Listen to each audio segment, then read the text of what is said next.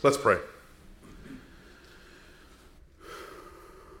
Lord Jesus, the Good Shepherd, be with us today as we ponder this truth again what it means that we are your sheep and you are our shepherd. Bless this time in your word. Comfort us with the truth that we are always, always under the watchful eye of our shepherd now and forever. We pray this, Jesus, in your name. Amen.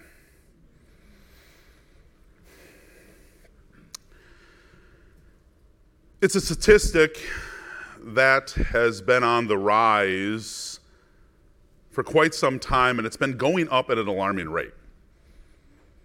Over the last year, COVID may have exacerbated this statistic, but it was there way before COVID and shutdowns and isolation ever happened.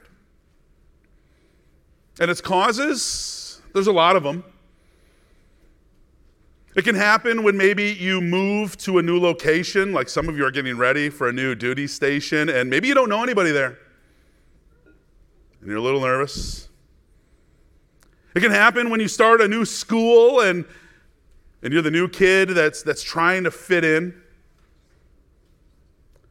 It can happen when maybe you take a new job, trying to learn the ropes, trying to fit into that, to that work culture in that office because everyone's got one.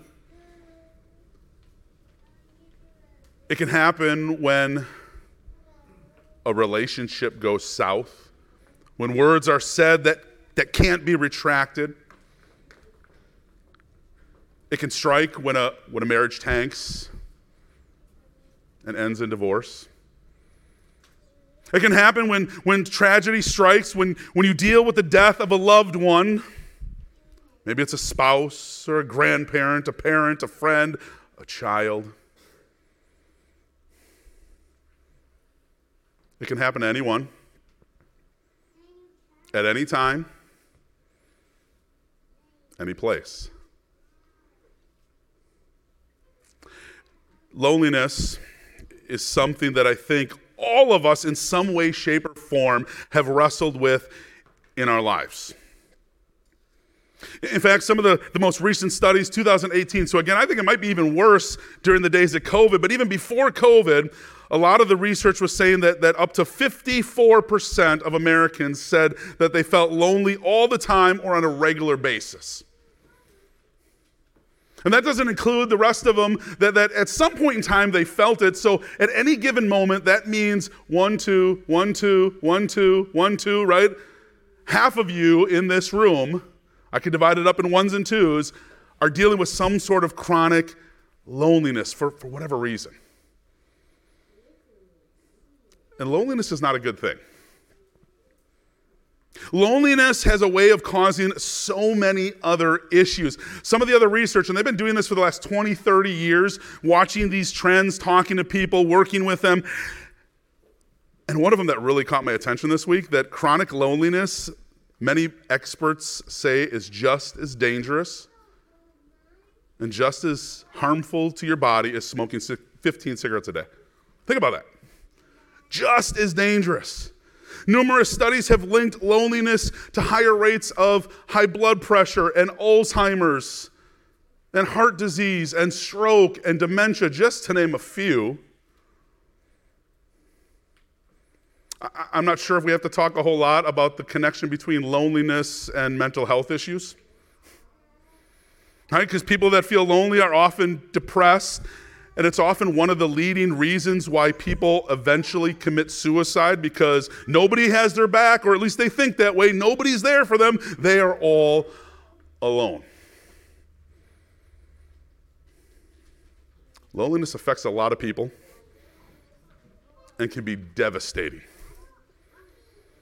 And, and, I used to think that loneliness is, is one of those things that maybe struck our older population right? It makes sense. A spouse of 40 50 years dies or, or maybe they, they have to go into a, a, care facility and they don't always get to see family and friends that they would like to. That makes sense to me but you know the number one demographic in the last 10 years where all the statistics are shooting up loneliness depression suicide rate you know what it is? It's our kids. 10 to 30 year olds that range right there are some of the most loneliest people that we're going to encounter on a regular basis. Now, maybe some of you, especially if you, if you haven't wrestled with chronic loneliness before, well, like, how, how can this be, right? We're, we're connected more than ever. You can do Zoom, you can do Skype, you can do FaceTime, you can do all these things where you can see these people a world away. so we're more connected than ever before. We're extremely blessed, right? Even, even the, the people in this congregation struggling the most, you are more blessed than like 90% of the people on the globe, and not just now, but that's ever lived in the history of God's creation. Do you get that? We have everything at our disposal. We, we, we want and lack nothing. You want something, you can just hop on Amazon. If you're willing to pony up and pay for Prime, you're going to get it like by tomorrow. just like that, it's there. Yet, we are more lonely, more unhappy, more angry, more depressed, more down than ever before, it seems. Now, the reasons for it are many, and we can have that talk on another day. But, but for today, I want to talk to you about well, what can we do about it? What can we as children of God do about loneliness when it strikes us or when it strikes those we know and love. Because who doesn't want to feel like somebody's there for them? Who doesn't want to know that somebody's got their back no matter what? They will never walk alone.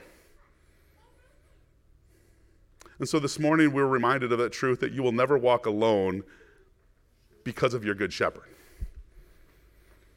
And so, that section of God's Word that we want to take a closer look at today, it's probably the most well known section in all the Scriptures. Like, even people who don't really come to church much or, or, or, know much about the Bible, if anything at all, if they know anything about the Bible, it's probably this section. All you have to do is see a funeral scene on a movie, and what do you see? You see probably a guy like me with the Bible reading from Psalm 23. Right? And it's so popular. Every funeral I have ever done as a pastor, at some point, Pastor, are you going to read Psalm 23? Sure. And so I want you to listen. Maybe you've heard it a hundred times. Maybe this is your first time hearing it, but just listen to what Jesus is saying to you in Psalm 23. This is how it begins The Lord is my shepherd, I lack nothing. He makes me lie down in green pastures. He leads me beside quiet waters. He restores my soul. He guides me in paths of righteousness for his name's sake. Even though I walk through the valley of the shadow of death, I will fear no evil, for you are with me. Your rod and your staff, they comfort me. You prepare a table before me in the presence of my enemies. You anoint my head with oil, and my cup overflows. Surely, goodness and love will follow me all the days of my life, and I will dwell in the house of the Lord forever. Psalm 23 is God's beautiful words to us about a sheep and their shepherd. Now, the guy who wrote Psalm 23 originally, a guy named David, you might know him as a very powerful king. Maybe remember how he took out a giant named Goliath and then was anointed king over God's people, a guy, a king who would rule for 40 years under the nation of Israel's best times, arguably. But did you know that before David became king, he was a shepherd? He was just a lowly shepherd boy. In fact, when the prophet Samuel went to go visit David's household, his dad was named Jesse, and said, One of your boys is going to be king, he wasn't even told to come in. There's no way David's going to be king. You know where he was? He was out stinking to high heaven with his sheep in the fields. And so I think it's kind of neat that all those years later, God has this one time shepherd write this psalm about sheep and shepherd. But did you notice something? Da- David is not the shepherd in Psalm 23, David is one of sheep. Because here's something else about David's life that you may not know David knew what it was like to feel the sting of loneliness. In fact, in, one of the other Psalms, David wrote quite a few Psalms. Psalm 25, he says, Please, God, I'm afflicted and I'm alone, so please turn your face toward me, right? He was feeling the sting of loneliness. Now, what are some of the things that may have caused David to feel a little bit lonely? I suppose we could talk about David and Goliath, right? If you know the story, you know that all the armies of Israel, including King Saul himself, were too chicken to get out of the bunker and go face Goliath on the battlefield. And so this teenage boy, David, the shepherd boy, says, I'll do it. And he walks out to meet the giant, yes, with the Lord with him, but, but all his fellow countrymen, nobody else was going to walk by his side. He was alone with God and a giant.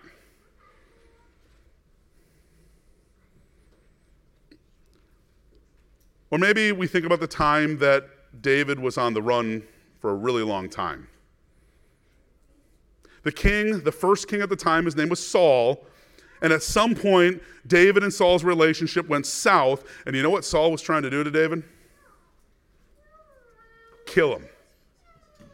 And so Saul took all the resources of his government and his mighty military might, and he hunted David like a dog from cave to cave, from house to house. Right? David had to be one step ahead of him on the run. And that had to have been a lonely time in David's life.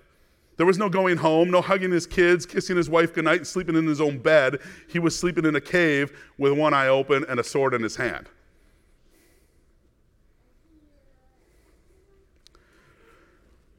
Or maybe David thinks about the lonely times in his life when we talk about David and Bathsheba. You know that one? David sees this beautiful woman bathing and he's overcome with lust and he's got to have her. And guess what? The king's going to get what the king wants. And so King David takes this woman, he sleeps with her, he gets her pregnant. He comes up with a plan to make it look like her and her husband got together, but that didn't work. So then he premeditated murder. And he had him killed. And David talks about that later on in life, how during that time when he refused to acknowledge his sin and repent and come clean, even though God already knew and half the kingdom knew what he did, he refused to, to say he was sorry and repent. David said that was a horrible time in his life, and physically, mentally, emotionally, he was in shambles.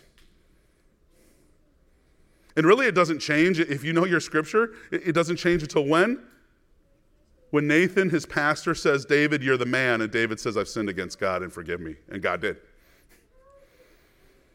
But there was a long time David knew the loneliness of trying to justify and hold on to his sin. And I'm going to give you one more little Bible history 101 this morning for you. Later on in life, a man named Absalom led a rebellion against David. He slept with his wives in broad daylight. He, he got his crew of guys and their weapons and he tried to kill David. And here's maybe the kicker of the story Absalom was David's son. Right, if you're here with your kids today, look at them. Can you imagine your own flesh and blood? Go ahead, look at them. Stop looking at me. I'm not your child. But look at them. They want you dead. They want your possession. They want what you have, and they'll do anything, including taking you out to get it. David knew the loneliness of rejection and betrayal by his own children. David was an expert in loneliness in some ways, right? The loneliness of rejection, the loneliness of loss and sorrow, the loneliness of, of holding on to sin and not repenting it and, and not listening to God, all different ways to feel lonely. David felt it. But here's the thing Through it all, God never left David, and through it all, God pursued David and reminded David of one fundamental truth that changed everything. I think there may be five of the most beautiful words in this entire psalm. It's this truth For you are with me. Whatever evil was pursuing David, whether it was in his own heart or attacking from the outside, whatever enemy was lurking around the corner, whatever situation that he was dealing with, it was hard, but he knew, For you are with me. His good shepherd was never going to leave him. And that made all the difference in David's life.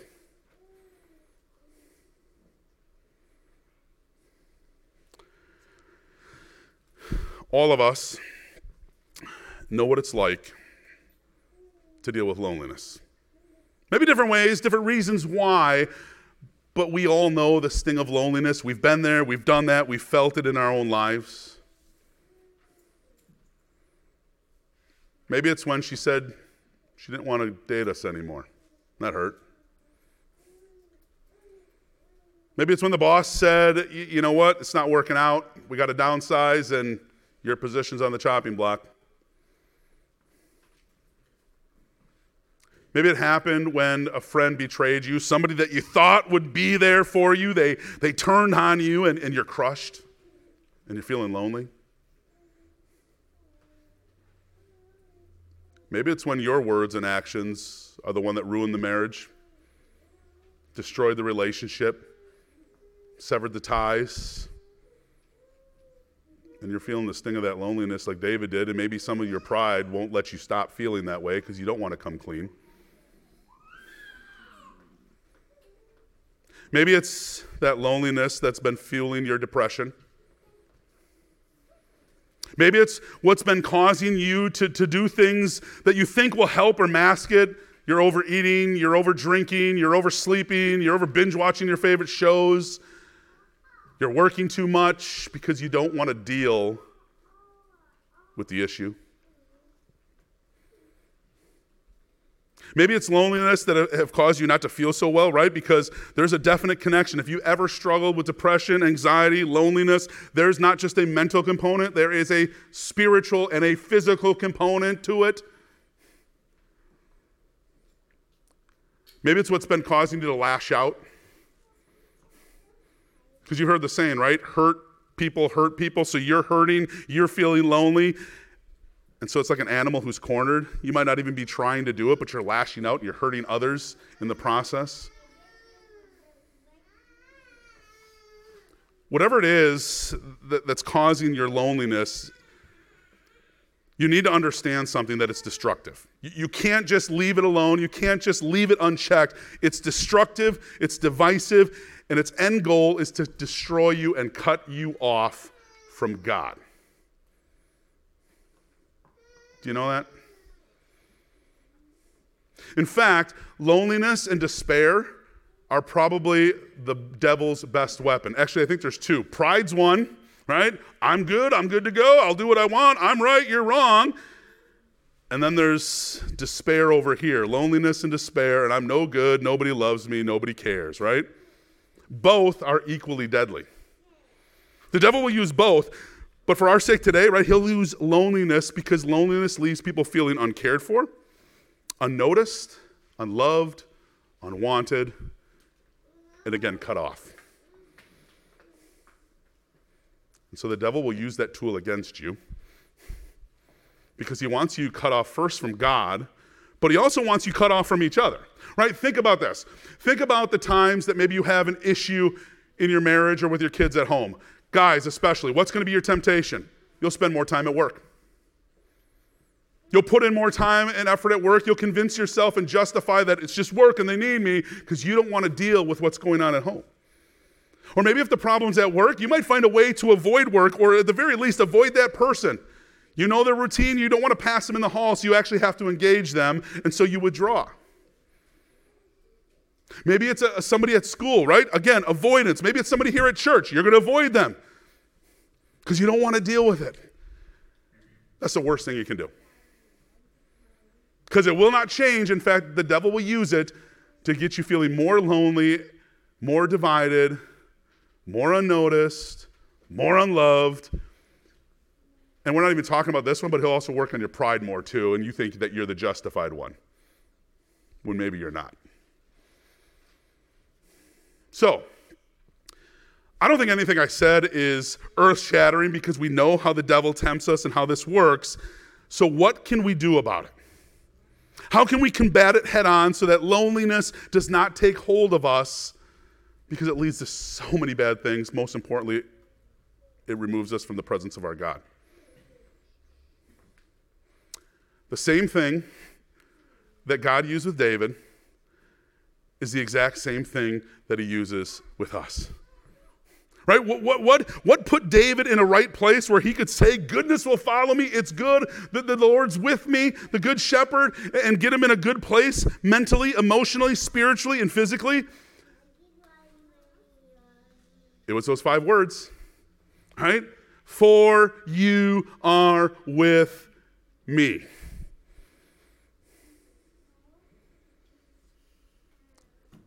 Whatever you're going through, friends, know this for you are with me.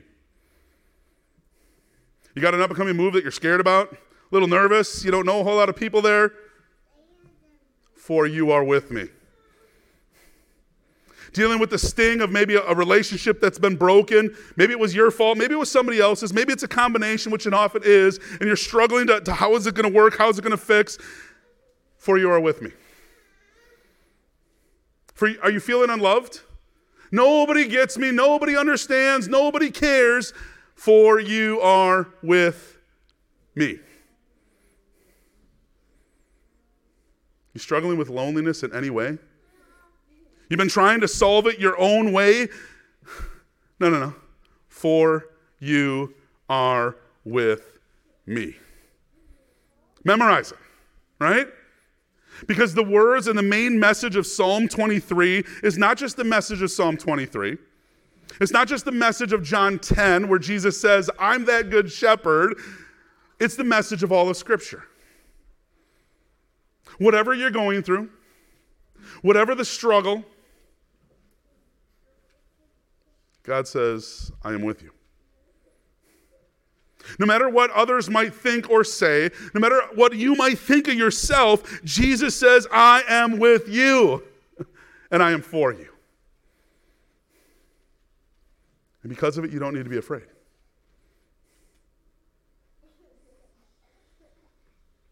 Whatever dark valley you're faced with, whatever struggle, for you are with me, brings us comfort. Because you see, Jesus has done everything for you. Quiet waters, green pastures, all that you absolutely need, it's all yours. Even the most darkest valleys. Because this psalm is not just talking about death, sometimes that's overused at funerals. David didn't write it for a funeral. Whatever dark valley it is, you don't need to be afraid because Jesus is with you. Right? For you are with me. Because you see, here's a truth I want you to hear today. Your good shepherd Jesus, who love, loves you, who died for you, who rose for you, will not lead you anywhere he wasn't willing to go. Do you get that? He will never lead you to a place that he has not already been. He will never lead you down a path that's going to be harmful and hurt you because he's not in the business of hurting you. And so, if you talk about dark valleys, if you want to talk about the valley of the shadow of death, Jesus has already been there and done that. He already walked through that valley of the shadow of death alone to rescue you. He already went through those dark valleys of death and hell to pay for your sins, and he came out alive on the other side. And he says, Those who are with me, I'm going to bring you through it, and you'll come out alive on the other side. So, even death, we are never alone. For you are with me.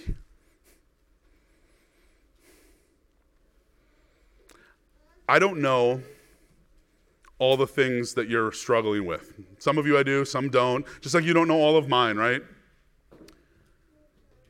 And I don't know what's going to happen in the days ahead. I don't even know what's going to happen in an hour from now to you or to me or to my family, to my friends. I, I don't, because I'm not God. And so if you're anything like me, someone I've shared this before who struggled with depression and anxiety and feelings of loneliness, you are going to need a reminder.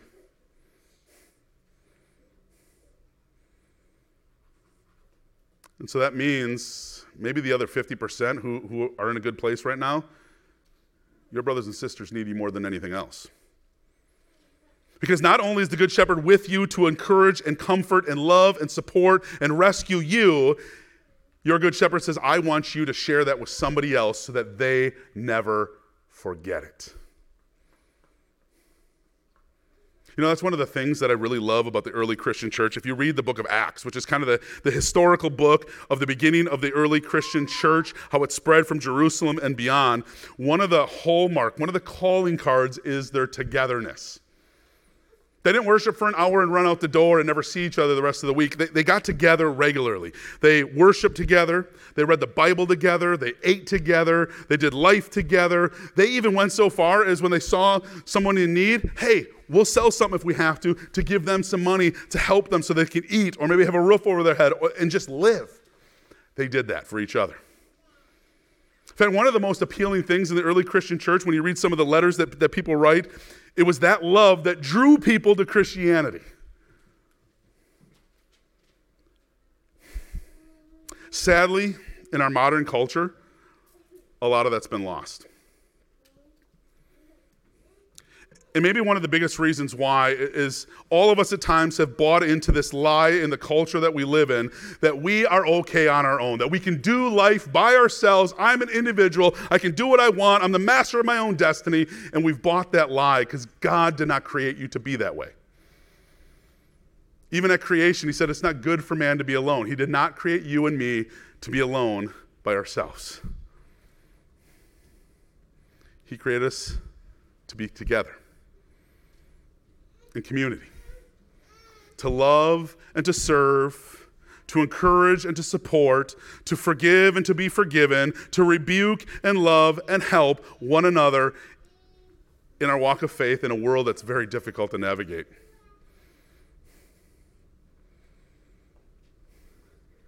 So, what if?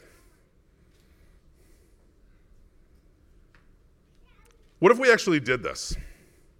What if we actually practice the things we preach and teach and confess and say we believe on Sunday mornings? What if we actually did this on Monday afternoons and Wednesday nights and Saturday mornings and it wasn't just a, a one day a week thing? What if we actually admitted that we need each other, that dependency, right? We're, we're not masters of our own destiny. We can't do it alone. If that's true, then why'd you get married? Why do you have kids? If you really thought you could do it by yourself, stay single. What if we did that? What if we recognized that truth? What if we actually recognized that, that we have a dependency need on Jesus because we have failed, we have fallen short, and we need help, and Jesus is the one who says, I've helped you. What if we actually got into the Word together and we were so filled up with the love of Jesus that we didn't have to have it our way? That we didn't have to demand that somebody, somebody gives me what my perceived rights are, but we could love and serve others because we already know who we are in Jesus, right? That's an awesome thing. When you are so into the Word and you know who you are in Jesus, you're a child of God, you know what it frees you to do? It frees you to stop looking here and start looking here. It frees you to, to use your time, your resources, your everything to love and serve God and love and serve somebody else, which also includes telling them, Your good shepherd's with you. It's going to be okay. What if we did that? A couple of ways that we can do that, friends. Number one, stay connected to God. right? You're not going to be able to do that if you don't stay connected to your shepherd. Now, here's the beautiful thing the good shepherd keeps running after us, but what are sheep prone to do? Run away from the shepherd, and that's what we're all prone to do. Stay with the shepherd, stay close to him. And number two, stay close to each other. Because you know how God often works? He works through you. He gives you the, His word, He gives you the tools, and He works through you to love and support and help. And so maybe this week, God is calling you to reach out to somebody who's feeling lost and lonely. And He wants you to tell them, Jesus is with you, and I'm here too. One way you can do that is today after church, we're signing up for another round of life groups. And almost 80% of you did the first round. I hope like 90 to 100 do the second round because that's the whole purpose of those life groups to connect you to God and to connect you to each other so that we know that we're never alone. Because here's reality. They say that we're in a loneliness epidemic, and in some ways, they're probably not inaccurate. All of us struggle with it in, in some way, shape, or form at different times in our life, and we need help. And so, as we close today, may I suggest something? Those five most beautiful words that you cannot forget. For you are with me. Say it with me. For you are with me. Jesus, your good shepherd, is always with you. And because of it, you're never alone. Amen.